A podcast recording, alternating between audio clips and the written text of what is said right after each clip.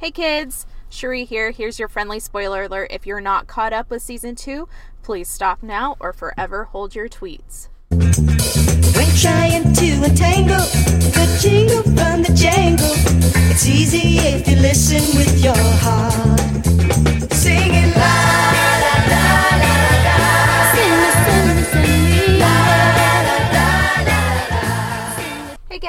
Welcome to the Real Housewives of Riverdale, the podcast where grown ass adults take sexy teen murder mysteries just as seriously as you do. I'm your host Cherie, and like we discussed last week, Ashley Johnson, who typically joins us and helps host this joint, can't she can't join this week due to like offset work schedules. It's it's a whole thing. I'm flying solo today. If you hear any pitter patter, it is because I am in my car my lunch break and it's raining. But it was either record now or wait until after my kid goes to bed and then inevitably has night terrors because that's what we're doing all week. We're just staying up all night, screaming our heads off in our sleep, can't wake up. It's been the best. The joys of motherhood, they never cease. Okay, so today we are discussing Riverdale Season 2, Episode 20, Chapter 33 Shadow of a Doubt. Of course, this is in reference to the 1943 Hitchcock noir esque mystery movie of the same name with a woman who discovers that her visiting uncle may not be the man he seems to be. I mean, that's like a reference to Claudius, right? Right? Anyway, let's just jump right in. So, the episode starts with Archie going door to door passing out campaign flyers for his dad, which is really sweet, even though he's been kind of a tool to his dad and his campaign for a while now.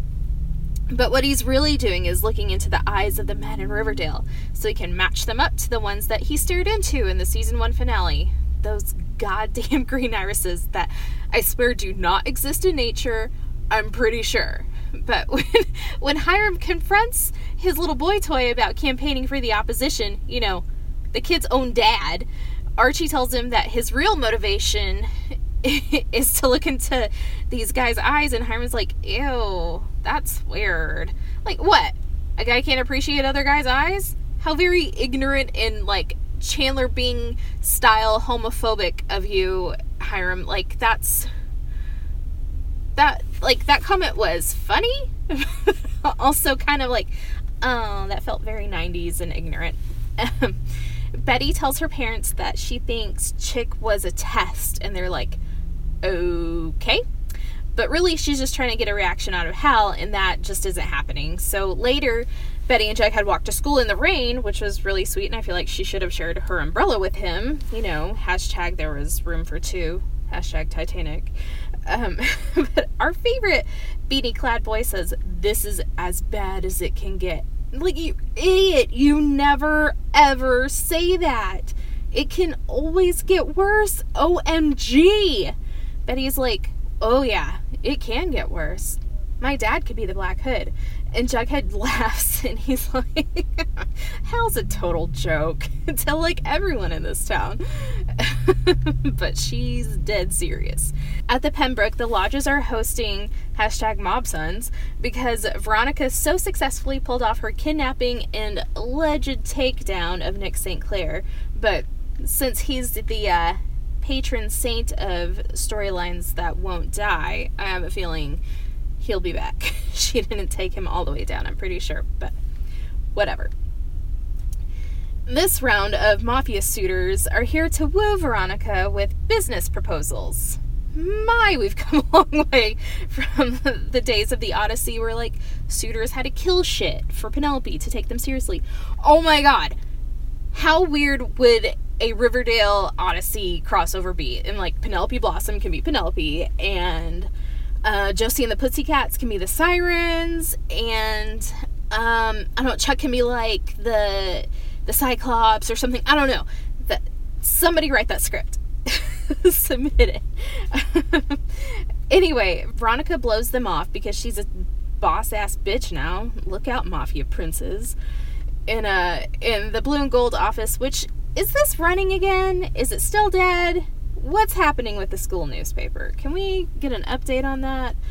Betty confesses to Cheryl that she thinks Hal is the Black Hood. And the reason why she's turning to Cheryl is because, you know, Cheryl's dad was a murderer. So she thinks they find some common ground, but I really feel like maybe it's because um, her like typical sleuthing partners were busy this episode and Cheryl didn't really have anything else going on, so they're gonna tag together. Cheryl agrees to help Betty in whatever she needs to um, go on this crazy ass mission to prove her dad is the Black Hood, so that's fine. In the Bulldog locker room, everyone is all Kevin, what are you doing here?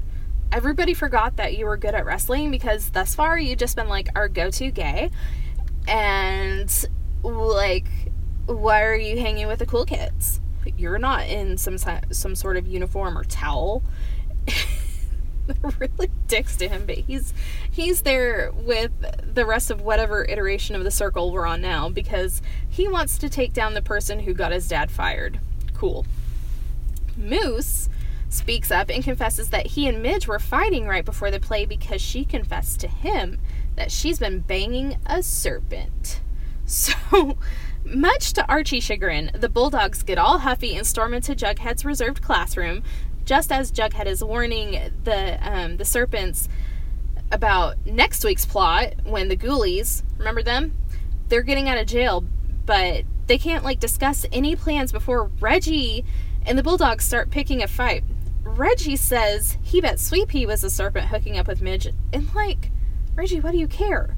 But Sweet Pea is like, bro, I didn't even know her. She was barely on this show, and so am I. So back the fuck up. when, would their paths even cross? But a big fight erupts until Archie and Jughead can break it up, and then they turn to each other and stare while breathing heavily. Riverdale. So we come back from commercial, and Betty gets Hal to allow her and her mom to work at the register again. Very nice. Hal calls Betty and Alice his two best girls, which has to sting, doesn't it, Polly? I mean, like, you're ob- obviously not a fan favorite, but your own dad. That's a that's a solid burn. At the Jones trailer, Fangs admits to Jughead that it was him who had been hooking up with Midge. Huh, how about that? This whole time we thought Fangs was Kevin's secret lover, but really he was Midge's side piece. Man, I wish we had gotten to see more of that. Because, like, we've been led to believe this whole time that Fangs and Kevin had, like, a thing. Or at least, like, they were kind of flirty. You know, Fangs is, like, putting his hands on Kevin. And, like, you know, they would, like, give each other eyes and stuff. And I think even Midge was the one who brought it up to Kevin during the Love Simon episode that there is a really cute gay serpent. So either either Fangs is bi or pan or whatever. That'd be awesome to explore on TV.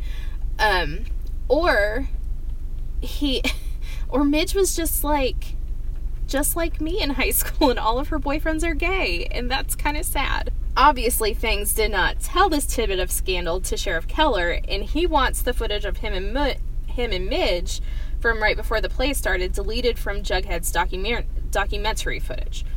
In a rare move for Jughead Jones, he did turn that video over to the sheriff, so sorry about you, Fangs. Veronica meets with her suitors at Pops because, of course, I mean, there's nowhere else to meet and they all try to argue the benefits of like canned meat and boxing rings, but it's Elio because that name has been burning a hole in the writer's pocket since they walked out of Call Me by Your Name this past movie season. I swear to God. But Elio, a boy with a bigger smile than the booth they were sitting in, I swear, proposes a casino, and that piques Veronica's interest in a way that is going to make her fight irrationally for it for the rest of the episode why is she pushing it so hard? It just it doesn't I don't know, it doesn't make sense. Unless she like has the hots for Elio, I don't get it. Dark circle flyers that remind me way too fucking much of the ring are plastered all over school. Jughead finds Archie in an empty classroom because of course he does and tells him to shut it down, but Archie's not running this show anymore. Reggie is. Well, shit. The boys head down to the sheriff's station to meet with a corrupt cop Hiram has put in place somehow.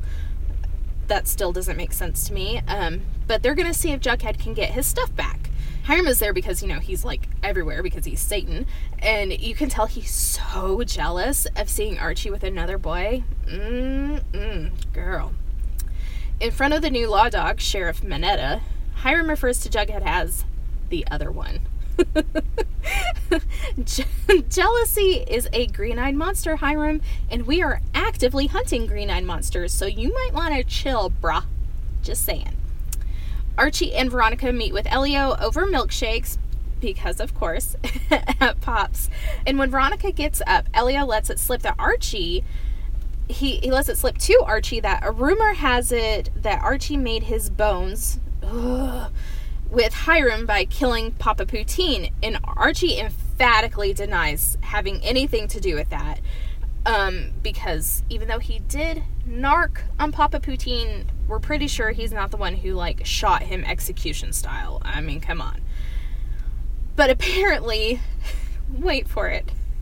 Papa Poutine's son, Small Fry.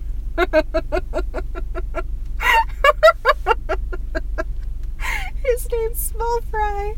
What's his What's his sister's name? Cheese curd, gravy. Oh God. Small Fry is looking to seek vengeance for his father's death, so Archie better look out, I guess. Um, I, there are literal tears in my eyes right now. At the register office, Betty uses her handy dandy bobby pin to break into her dad's desk and she makes copies of her dad's planner. And I know a lot of people are going to make fun of Hal for using a real planner and not like the calendar on his phone, but you know what? Same here. I live and die by my planner. I can't get my phone to remember shit. My planner, like, I don't know how you people live with just your phones. I would forget everything. Like, I need everything written down in a book that I can just open and look at. I don't have to worry about my battery dying. And, like, even when I set up reminders on my phone, they almost never go off. At least not when I schedule them to. So, I don't know. I'm an analog kind of girl. So, I get Hal for doing that. Not for, like, killing people, because I'm still not convinced that he's not the Black Hood or a Black Hood, but um, but I do understand his uh, his planner situation.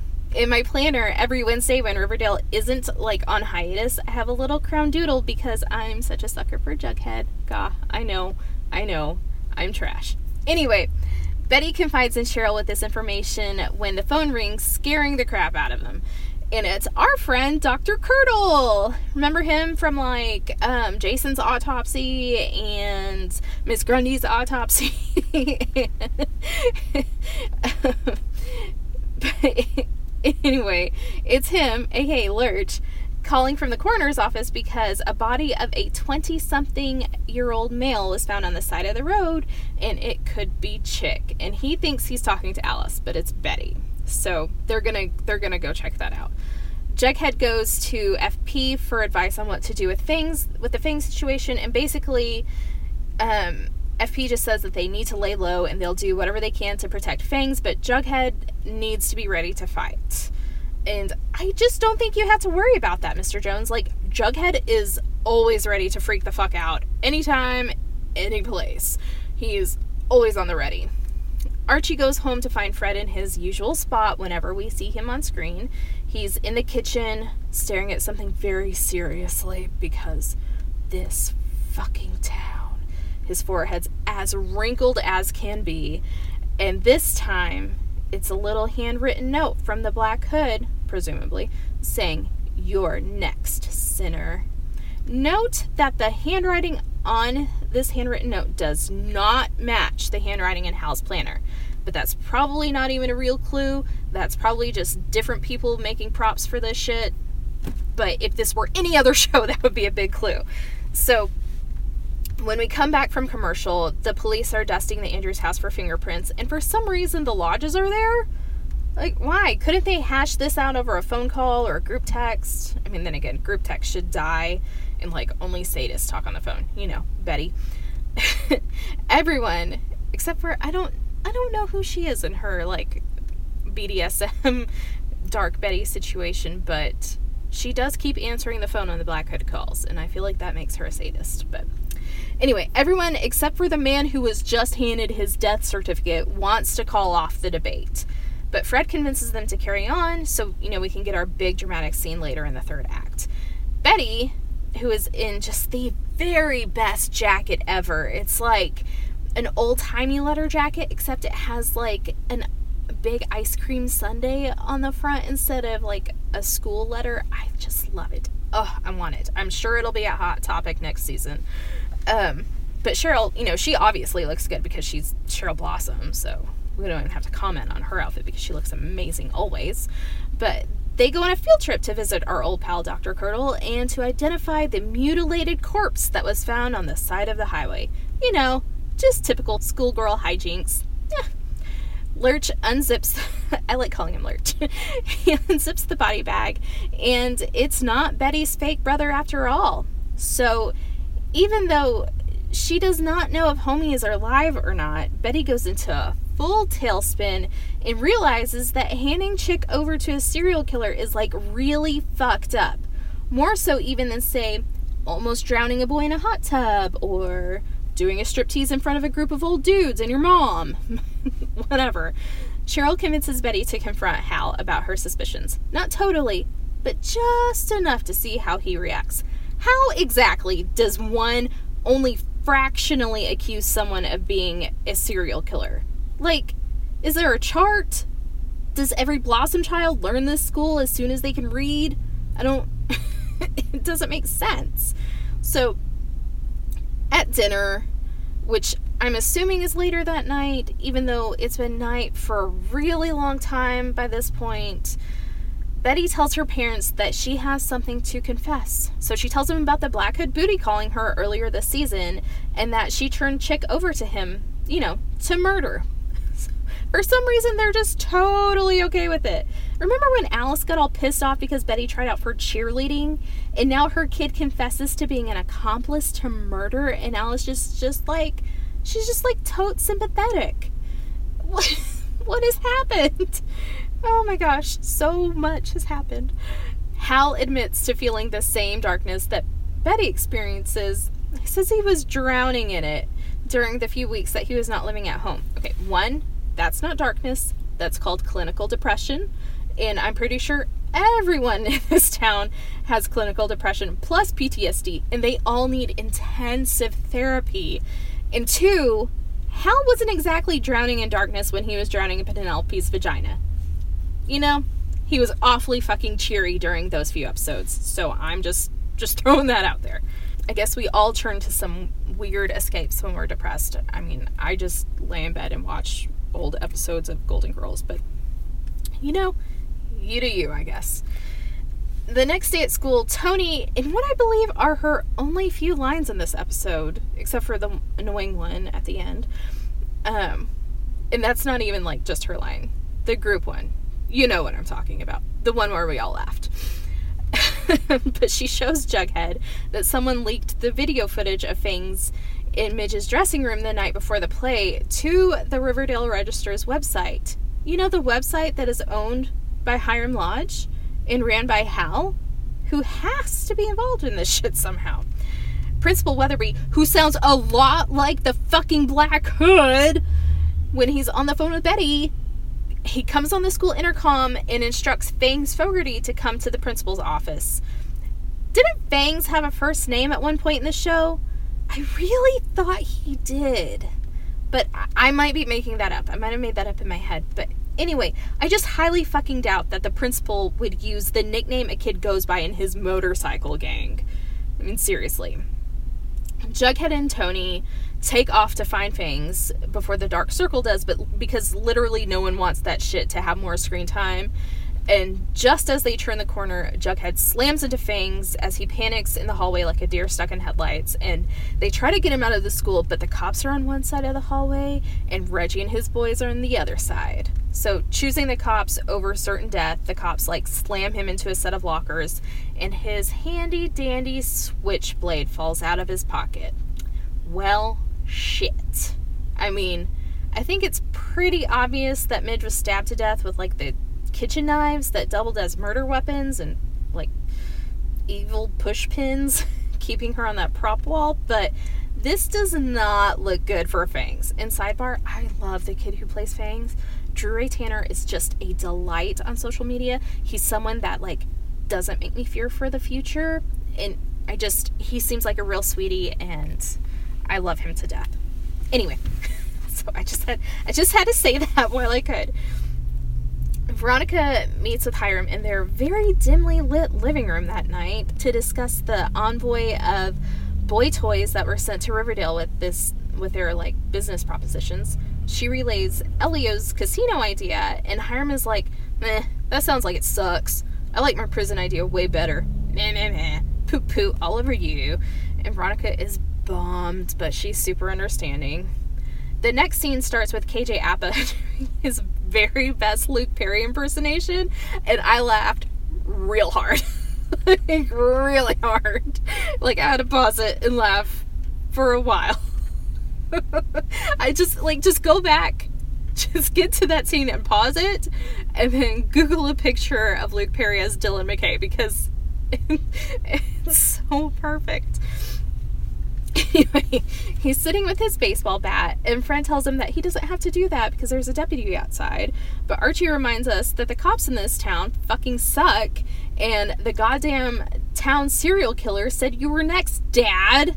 He delivers a very poignant monologue about how awful it felt when Fred was shot at Pops and how he thought he was going to lose his dad. And our boys hug it out, and we all weep for the love of the Andrews men. Hmm. The next scene, however, does not fill us with warm fuzzies because it's the fucking Dark Circle, aka War Dogs. Barf. Except this time, they only have the face masks and they're just wearing like their regular Letterman jackets. Like, what happened to the rest of their, like, um, Mortal Kombat outfits from that episode where they started being the Dark Circle? What happened to that?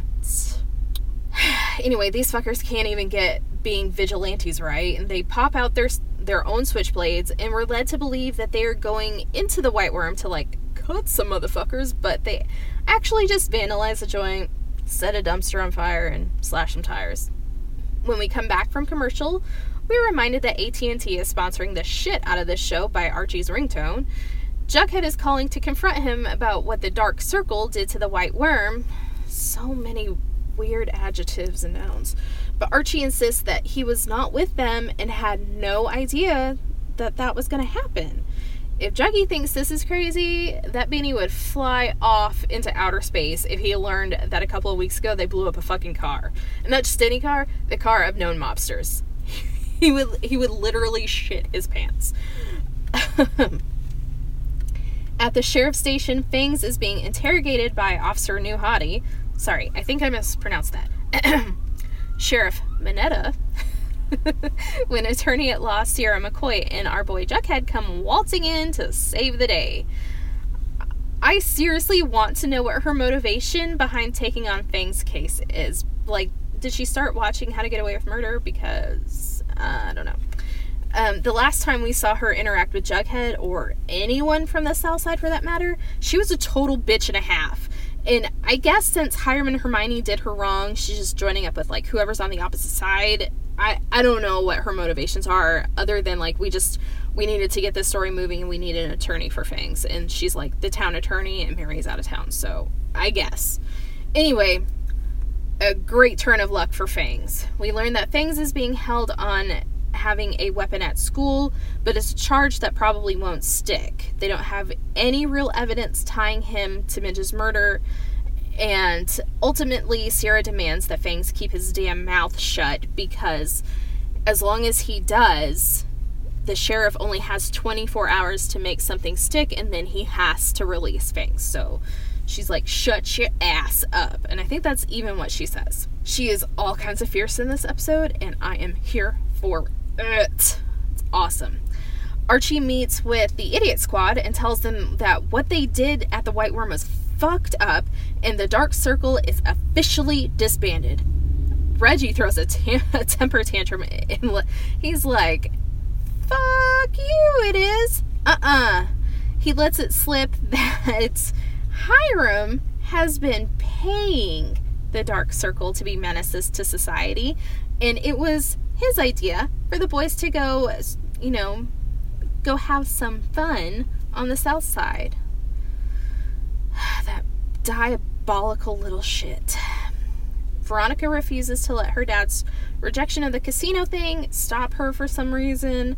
I'm guessing that it'll be a big plot point maybe next season. I don't know. Anyway, she seeks out the legal advice of Sierra McCoy, this time to help her file the proper paperwork for the casino. This child is going to help open a business that she legally can't enter for like two years bare mins. I'm, I'm just I'm just nonplussed at that. Cheryl is at her vanities, somehow making painting her nails look sinful. Kudos to Madeline Petsch for that. but Betty calls because this week, you know, Veronica's being weird and Jughead is taking care of things, so I guess Cheryl will just have to continue to be her sidekick on her super sleuth mission. But Betty found her dad's credit card statement, and before we get into the share B&B plot, I just want to point out some things I noticed from this statement. So, Hal's credit card from Riverdale First is full of normal purchases like $46 to the so and so gas petroleum station, $35 to a barbershop that is just called barbershop, and $45 at Pops. Holy shit, how many milkshakes did this man buy? And also, this past month, he's taking out $80 in cash advances. Big mistake. If if you're like new to adulthood, just uh, just know something before you get a credit card. The interest rate on cash advances from credit cards is redonk. It's not the same interest charge for when you make a purchase. It is insane. And also, didn't Hal just get a bunch of money from selling the register to Hiram? Like, homie should be should not be taking out cash advances. He should be set. Anyway, the real reason why we're looking at this is because Betty has discovered that her dad has been continuing to pay for his share B&B. Can you do Airbnb for an extended um for an extended unknown period of time? Is that a thing? I mean, I guess if you're paying them $140 a week like Hal for that little dump of a place, the owner will let you, but I don't know, that seemed like not a real thing to me. Cheryl says what we all want to hear. Do you think it's a serial killer lair? Please tell me we're breaking in. Of course you are, Cheryl. So in the next scene, Betty uses her her lockpicking tools that you know we all just have laying around the house. They bust in, finding a real shithole. There's an open can of generic SpaghettiOs just sitting on the counter, and that's disgusting. Throw your shit away, Hal. Cheryl asks what they're even looking for, and um, boo, this was your idea. what did you think when you said, please tell me we're gonna break in? What did you think you were gonna do? Ultimately, they find the Nancy Drew secret code book that the Black Hood used as a cipher, like, you know, like some sort of 12 year old Zodiac killer earlier this season. Oh shit. Not looking good for Hal. At the big debate, here we go. Veronica tries to proposition her dad again for the casino, and he shuts her down even quicker this time. So she's real butt hurt now. Alice, who is just like a professional debate moderator, I guess now, she asks Hermione what she intends to do to increase safety in Riverdale and blah blah blah. We recruited a new sheriff. Oh, and BT dubs Fred right here in front of the entire town. I'm gonna drop a little bomb on you about your son starting a terrorist slash vigilante organization. But before Fred can even utter this fucking tell, Veronica sees someone with a gun in the rafters and screams, It's the Black Hood! Indeed, it is. And he starts opening fire, directing his aim at the stage, trying to get Fred because he's next. And everyone is getting down on the floor and screaming, and it's madness. And we don't know if any anyone else got hurt. We just know that neither Fred or Hermione got shot, so I guess that's good. Even more perplexing, Hal is on the floor during the shooting and hunkers down with Betty and so that means he's not the one shoot he's not the one shooting and i feel like it took everything she had to not stand up right there and say oh what the hell? I've worked so hard on this. I just found hard evidence that you're the black the black hood and and now you're not even the one shooting? What is happening? After commercial break fred loki trolls the new sheriff and it was pretty funny. He was like huh sheriff keller's not looking so bad right now. Huh. Huh motherfucker. Huh. The sheriff insists that he has cars all over this town and the Black Hood will be caught tonight. sure. right. and the last two episodes of the season we'll just be hand holding and milkshakes. I'm totally sure. Um, Hiram suggests that Archie help identify the killer since he's looked him in the eye again. But our good boy has learned his damn lesson and says no, he wants to be home with his dad. Good boy, Archie. That's right. We take care of the decent human beings who rack themselves with guilt over our every action and not the skeezy mobster. Good boy. Fangs is going to be released out of jail, not because he obviously couldn't have shot up the town hall while he was imprisoned, but because the sheriff hasn't press, pressed charges yet, so he has to be released. Hermione, someone we learned was the actual mob boss not all that long ago. We learned that. She is very shaken up at the idea of almost being shot when, like, that has to come up quite often for her, right? I mean, I guess you never get over almost being killed, and she has every right to be shaken up. But it just seemed inconsistent with her character and, and just the shit she's been involved in this season, you know? Veronica is being wonderful and comforting, and I really like her this episode. There are not a lot of episodes this season where I've enjoyed Veronica, but I really liked her this one in this one. But she's being super comforting to her mother, and she suggests that if she doesn't want to be almost killed, perhaps she should just drop out of the mayor race because that seems to be a thing that will continue to happen in this town. Hiram appears and says no one is dropping out. And Veronica like finds her backbone out of nowhere and finally is just like, nope, fuck that and fuck you. A serial killer just tried to play target practice with mom, and she's supposed to continue on to support his plan and his vision? I don't fucking think so. And Hiram tries to be all like patriarchal and demands her respect, but she reminds him that respect is a two way street, and he made her entertain, aka go on weird business dates with the son of his mobster friends, and then she had a proposal like she was supposed to, and he continually shot her down. And like she was really excited about starting a casino with the Cheshire Cat. Damn it, Daddy! she says she's just gonna go through with it anyway until he drops the bomb that he took the I'm doing quotes here, finger quotes, cool mill that she got for Nick St. Clair's ransom and put it in a trust that she can't touch until she's 21. Veronica's face is a lot like Betty's face in that town hall when, when she found Hal. And she's just like, FML. Fuck my life. At the Cooper house, Betty confronts Hal with the Nancy Drew book. He of course denies everything and says that it was a gift he ordered for her birthday online, and she's she's not convinced. None of us are. That is all just way too coincidental. Over at her boyfriend's house, Jughead comes home to tell FP that Fangs is getting out tonight, and out of the shadows of this very small living room, so I don't know how they did that one, but anyway, from the shadows, out walks Joaquin! Joaquin de los Santos. Is that his name? I think that was his last name. Anyway, oh my god. I was just typing out notes for my recap on season 1, episode 12, and was lamenting at how much I miss seeing Rob Raco's giant Muppet eyes on TV. He's just so damn pretty. Like, I don't find him attractive in like a sexy way. Like, I'm not like, ooh, I want to hit that. But in a I appreciate the work you put into being like that like sexy greaser vibe. I find him attractive that way. Anyway, Joaquin is making a cameo because he's going to take Fangs back to San Junipero with him where he's hiding out because, you know, one time he like helped clean up a murder scene and it was really gross. So um anyway, that's why he's back. And since Archie is off being a good boy this episode, Hiram has to find a new boyfriend. So he meets with Reggie in his study and is just the worst villain ever. He all but tells Reggie to kill Fangs as soon as he gets out of jail tonight. And before we can get to that madness, it, which is madness, Veronica makes her way over to the Andrews house to assure Fred that he has her vote, even though she's not 18 and cannot vote yet. But whatever, it was a nice gesture.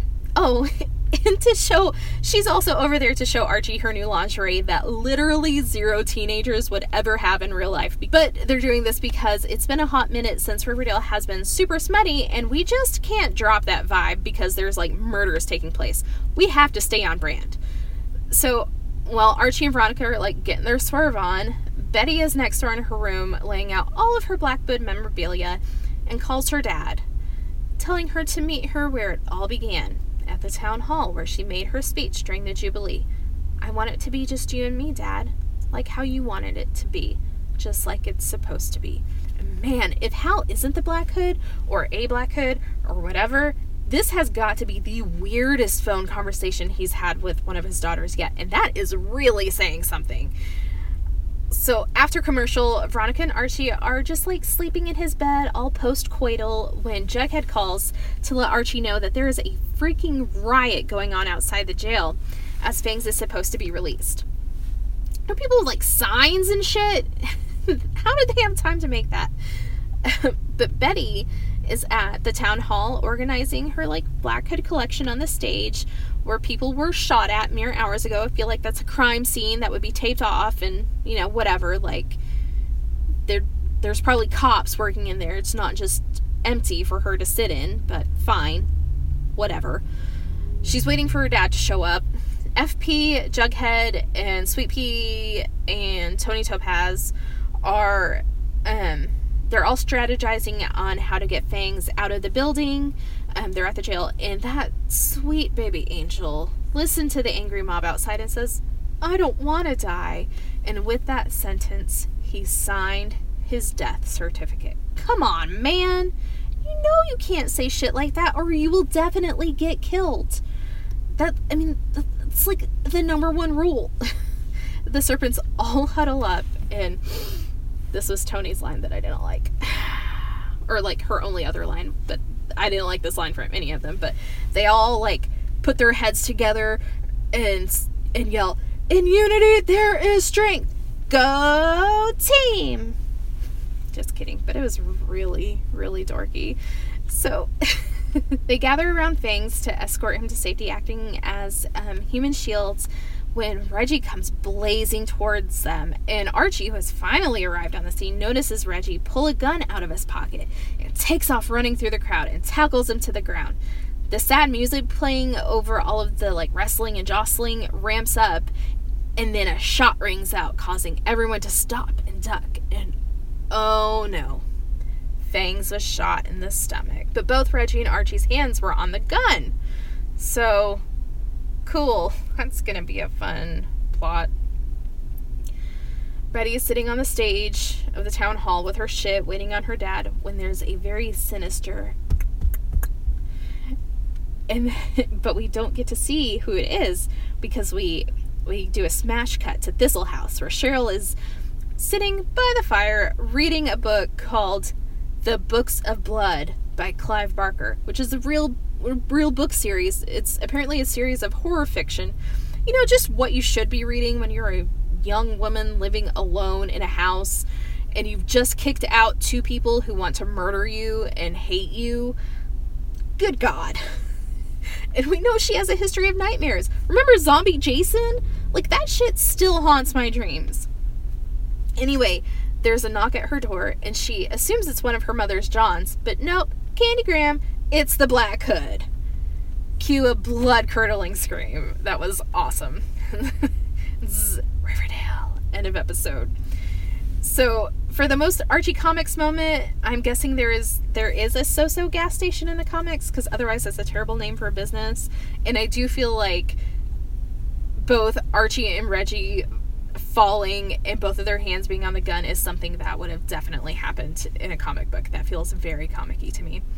Um, for the best blossom burn, I'm going with when Cheryl told Betty that Hal couldn't possibly be the Black Hood because she's seen him move around Thistle House and he has all the grace of the Stay Puft Marshmallow Man. that was really funny. Good. Um, this is rare, but I'm super proud of everyone in our core four and most of the other kids. Of course, with the exception of Reggie. He totally sucked this episode. Um, bad. I think it definitely should have been Moose who pulled a gun on the guy banging his girlfriend. Like, I know Reggie is featured more. In fact, Charles Melton, who plays Reggie, and Vanessa Morgan, who plays Toni Topaz, they were just promoted to series regulars, but regulars. but they should take a note from Kevin's book, um, Casey Cott's book.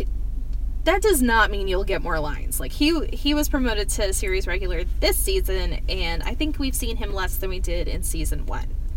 Anyway, I just think it would have made more sense if the je- if it was the jealous boyfriend and not the jealous friend of the jealous boyfriend. Oh, and Reggie at one point calls Fangs a vixen killer, and that like that just did not land for me. I didn't like that. That that was not good. My funny for the episode. This is the second episode in a row where everything is super serious and there isn't any comedy any comedic relief, so but I did laugh for quite a while at Archie's Dylan McKay face when he was sitting guard. Um, before he and Fred had that touching heart to heart. It, it was it was really funny to me, guys. Like I know this is a dumb thing, but I laughed for like a really long time. Um, for changes, again, I would have just made it Moose who pulled a gun on Fangs, and I would have killed Fangs because I love him. Um, but it, didn't make sense to me why it was Reggie. It, like, what was Reggie's motivation for that? Like, what the fuck? Was he also fucking Midge? Because I don't, I don't get it. I don't get what his deal is. Um, for theories, so I'm thinking there are multiple Black Hoods, including Chick, um, because we never saw his body, so we don't know that he's actually dead. And I bet the reason Hal's been paying for his share B&B is so Chick has somewhere to stay after Alice kicked him out of the house. Because even though we know, like, Hal hates Chick, he thinks Chick is the worst, he fucking hates him, but maybe all of that is just a cover because he's working with Chick to, you know, like, kill people and stuff. Also, I think Sheriff Keller is one of the Black Hoods, and I bet anything he was the one shooting at the debate. And again, these are just my theories, and time will tell. You know, we don't know. For Sabrina news, uh, the official title is now Chilling Tales of Sabrina. No teenage witch tacked on the end, and that just doesn't feel right to me. Like I feel like when I say the name Sabrina, I have to say the teenage witch. It just it just comes out. For Skeet's Dadgram Corners, since this was a very Hal centric episode, I'm actually using his his dad comment this week, um, Lochlyn Munro's. Skeet had one too, but Lochlyn, who plays Hal, was much daddier. You know, that sounded weird when it came out. anyway, on March 19th, Charles Melton posted a picture of KJ Apa looking all like blue steel with a cigarette and this like weird ass shirt. But Charles' caption was, Hasn't had a carb in over two years. Proud of you, kid. Skeet's comment, just to start, was, and hasn't punched ice in over a year either. Fist emoji. but Lochlyn's was the best. His comment was, because remember, KJ's holding a, a lit cigarette. His comment was, good thing those carbs give you can give you cancer dot dot dot shocked face emoji and that was my reaction too so i guess that makes me like a real mom because fool put down the goddamn cigarette it will it will always be jarring for me to see these kids smoking like it's 2018 literally everyone knows that shit is disgusting. You don't look cool. This is not like we're trying to recreate mad men. It, it, it's gross. It makes your teeth gross, it makes your breath gross, it makes everything, your fingers gross. It's not even just the threat of cancer and emphysema, which is disgusting, by the way, but like, you are a gross person if you do that. And like, look, I too am pretty gross.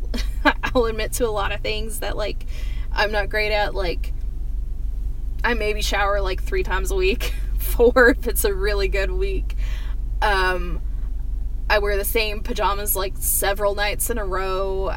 I, you know, I'm like, I'm not good at most things. There has been dishes piled in my sink for like a week, but I will be goddamned if I ever smoke a cigarette because that shit is nasty. Nasty. My stuff is just because I'm lazy. I'm not going to actively seek out being gross. Anyway, well, that was a fun rant. All right, friends, I think that's it for this week. I'll be back next week with a recap of season two, episode 21, um, chapter 34, Judgment Night. Don't forget to subscribe, rate, and review. That helps other adult Riverdale fans find us, enjoying this safe space where we can talk about all sides of the show. Um, if you want to reach out to me on Twitter and Instagram, I am at Cheriebe, and that's C H E R I E E B E E. Um, my Instagram is mostly just pictures of my kid. Sorry. Um, but I am always happy to talk about Riverdale. You can, and you can always email me at realhousewivesofriverdale at gmail.com if you think you have a better blossom burn or archie moment if there's something from the comics that i missed let me know and um, we'll talk about it on air. Or if you just want to talk about anything riverdale related i am always happy to chat so hit me up. Um, until next week i don't know stay sexy stay sexy river vixens. I got nothing. Bye guys We'll make the winter springtime and jingle jangle sing time right on to the summer and the fall. So darling, don't be weeping and please don't you be sleeping when I come creeping down the hall to sing it right.